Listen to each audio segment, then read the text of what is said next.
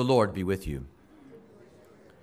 A reading from the Holy Gospel according to Mark.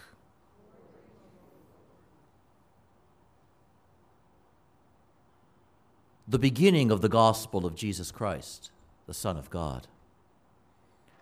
As it is written in Isaiah the prophet Behold, I am sending my messenger ahead of you.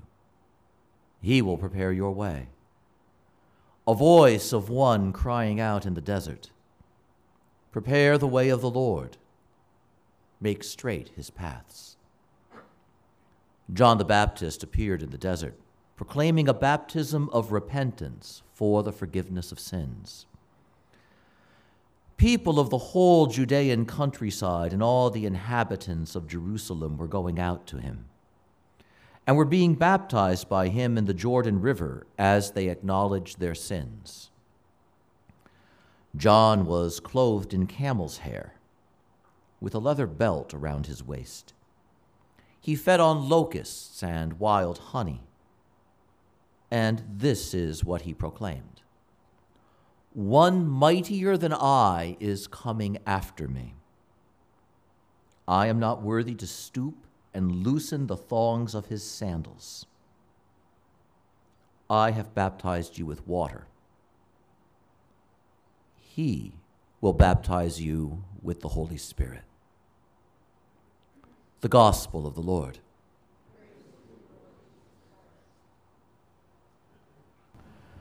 We have an absolutely remarkable set of readings placed before us today on this second Sunday of Advent, beginning with our first reading, which was a shocking outburst when it was first proclaimed and heard. We don't know the one whose human hand composed and wrote those words. They're in the book of Isaiah, and they are very much in the spirit of Isaiah the prophet but Isaiah of Jerusalem was dead about 200 years when these words, in his same spirit, were put together. Isaiah of Jerusalem, the one for whom that great book of Scripture is named, proclaimed an oracle of judgment to a wealthy kingdom that its wealth would pass. Because of its wickedness, because of its unfaithfulness, that just in a sense, like Adam and Eve, given everything in the garden, the disobedience and the faithlessness and the turning of one's back on the Lord would, have would in the end bring everything crashing down. And that is exactly what happened to Israel. Everything came crashing down. The nation was destroyed, the temple was destroyed, and many of the people were exiled far away into Babylon. Some 200 years after Isaiah prophesied, and after his warnings came to pass, all of a sudden, someone sharing the same prophetic mission, all these years later, spoke to those who were experiencing the consequences of the original prophet's judgment and words. And so imagine this into the land of exile, into a people and a race and a nation that has nothing of its greatness left. These words suddenly echo out Comfort. Give comfort to my people. And the exquisite poetry of this back part of the book of the prophet Isaiah has long been referred to as the book of consolation. And it is absolutely remarkable because this is spoken to a people who had no obvious reason for hope of any kind. Everything had broken, everything had crashed down. They were exiled and suddenly into their captivity, a word of freedom is spoken. Into their pain, an announcement of healing is spoken and delivered. into their woundedness. Suddenly, with this curious, divinely inspired eloquence, there is a word of deliverance, and that something is moving and it's near at hand. It is a surprising message, a mighty message, a message the people themselves struggled to hear and struggled to believe. And yet there was something about the power of this prophecy that lodged in the hearts of the people that helped them to realize this is more than wishful thinking, that this is not escapism. This is not just wishing things were better. This is knowing that there is a way that things will be better. And it doesn't begin with human activity, it begins with divine activity. And so there is an announcement now that the Lord is doing something. Not long after these words are proclaimed, the exile of Israel does come to an end. Freedom is possible again. It is possible to settle in the land, and these words of make straight the paths of the Lord have a double meaning. It is make straight the pathways of your heart that you might move toward Him. But it was also quite literally be ready to move on newly made roads back home. What a marvelous and wondrous message that is. It's a message that echoes with a tremendous strength. The language of what is going to change, one almost anticipates the Lord to appear, sword and shield in hand, ready to overthrow the enemies.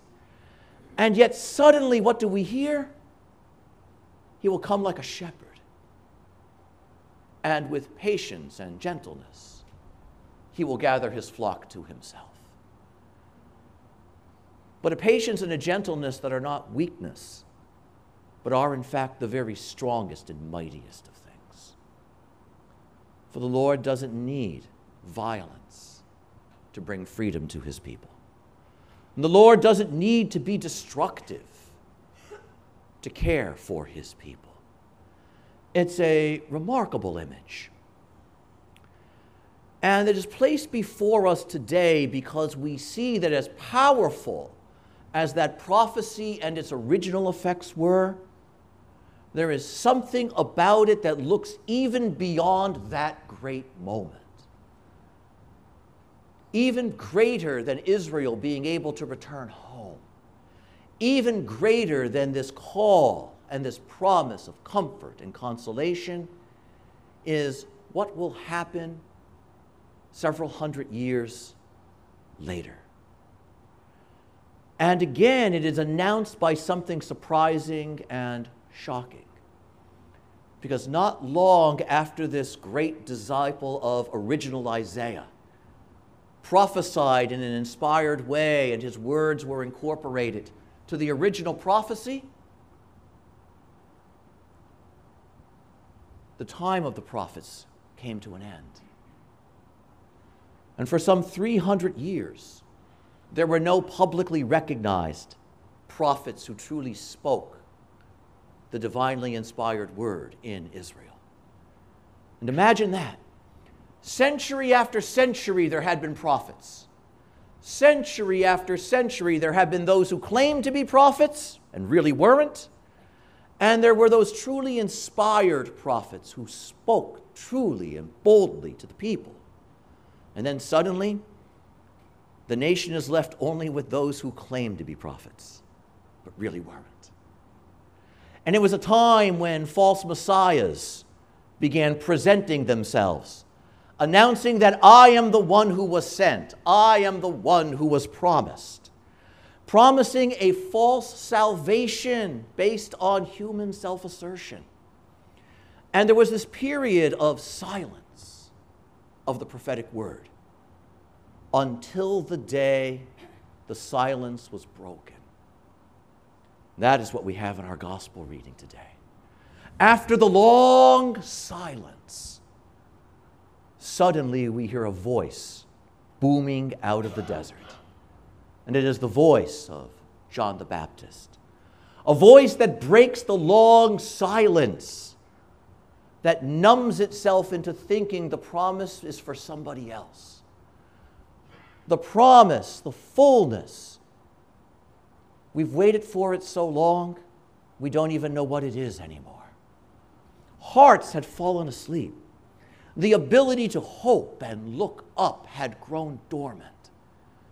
And suddenly there's a voice, much like that voice of the disciple of Isaiah, booming out of nowhere, booming into futility, booming out of a desert.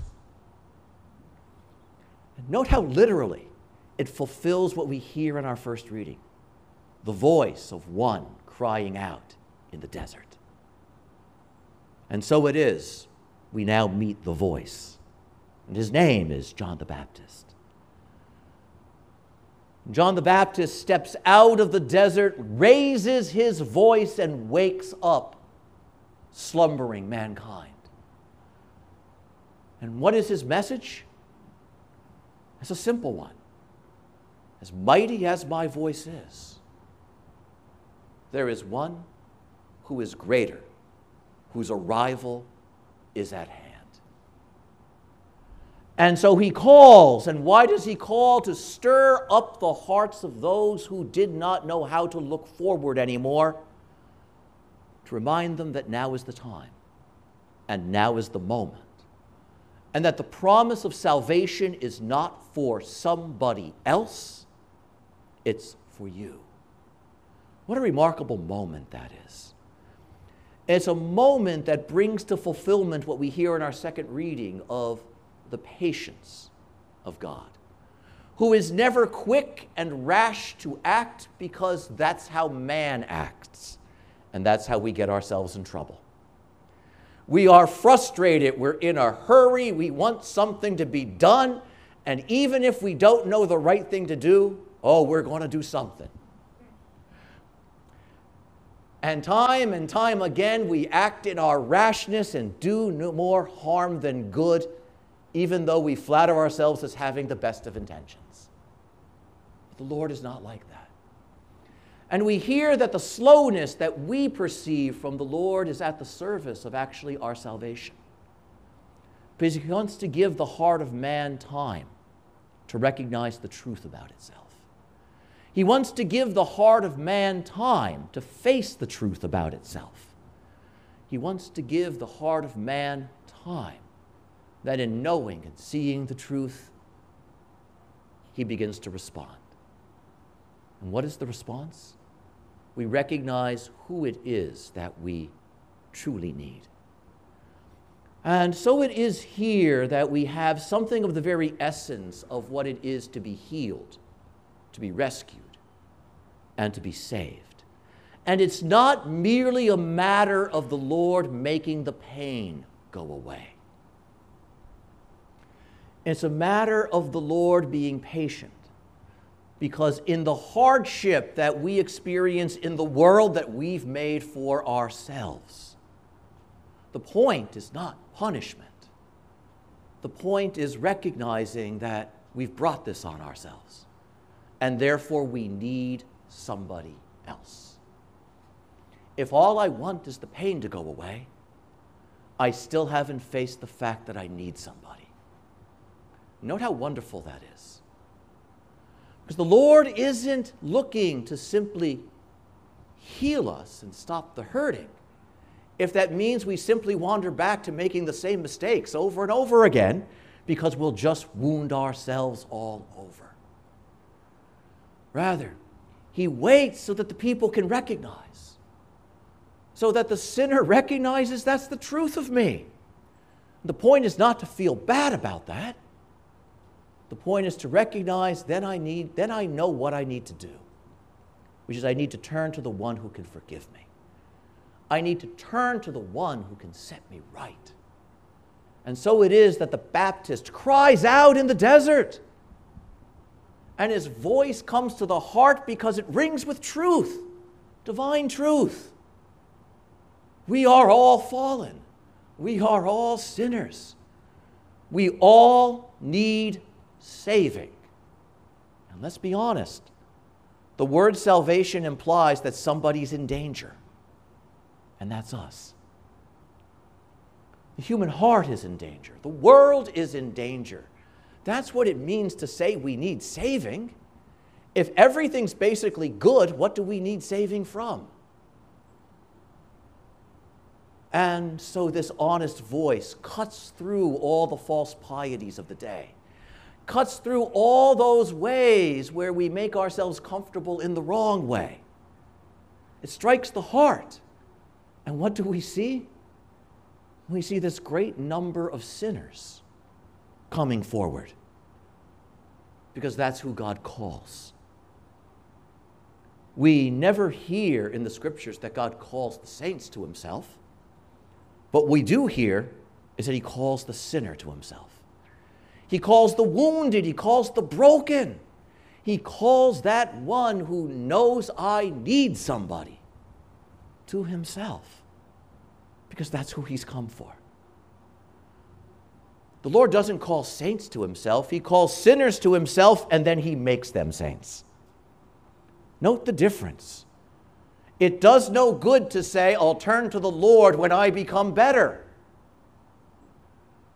Because the honest truth is, I'm never good enough if that's my standard.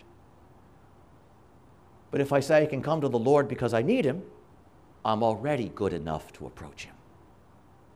Because I just need to move. How marvelous that is. And so we have in front of us this remarkable series of readings that say, We who wait for the Lord to return, we who wait for the Lord to come to us, must also be reminded of our need for Him and what it is that we really hope for from Him. And the church gives us this powerful voice of John the Baptist these beautiful words of the disciple of Isaiah to quicken our hearts to that degree of honest expectation. I long for the Lord because the truth is I need the Lord. I look for the Lord because the truth is I need his goodness. My own goodness doesn't get me very far, but his, his will save me. how powerful that is. And how important, however, that message of John the Baptist is in its fullness. Again, we come back to that. There is one greater than me who is coming after me. And in speaking that way, John the Baptist shows us the very essence of what it is to be a man or a woman of God. John the Baptist is the voice. But a voice without a word is just noise. John the Baptist is the voice. But a voice with nothing good to say is empty. The real value and the real quality of the voice is the word that it announces. John the Baptist is that voice completely at the service of the Word who becomes flesh, Jesus Christ. I make a noise that you might hear the Word. And He will come, and He will not shout. He will come, and He will not beat His chest on the street corner saying, I am the one. Oh, but He will come. And He will come to the fallen and the wounded, and the lost, and the weak, and he will heal them. I am the voice, the Baptist says, and I call to wake you up. I baptize you with water to splash it across your face, and bring you to attention. Oh, but there is one who's coming, whose baptism is greater than mine, who is the word of whom my voice is at the service. And in speaking that way, John reminds us that beautiful message of consolation that Isaiah's disciple proclaimed and announced some 500 years earlier finds its fullness in that one who brings the human heart back home from its exile in this sin fallen world to a true and eternal homeland whose goodness will have no end. And how wonderful that we can hear all of that today in this place. Because however wounded, however broken, however imperfect, however indifferent we can be, He's going to be right here. And every time we celebrate Mass, there's a moment at this altar when John the Baptist speaks not to Israel of old, but to everybody present here. Because there will be a moment when I hold up the body and blood of Christ before your eyes. And when I speak, I am going to quote John the Baptist, the voice Behold the Lamb of God. Behold him who takes away the sins of the world. We do that every time because the church wants to call to its children look up, wake up, and see your salvation is not tomorrow, it's today. The one who was promised is here. Come forward.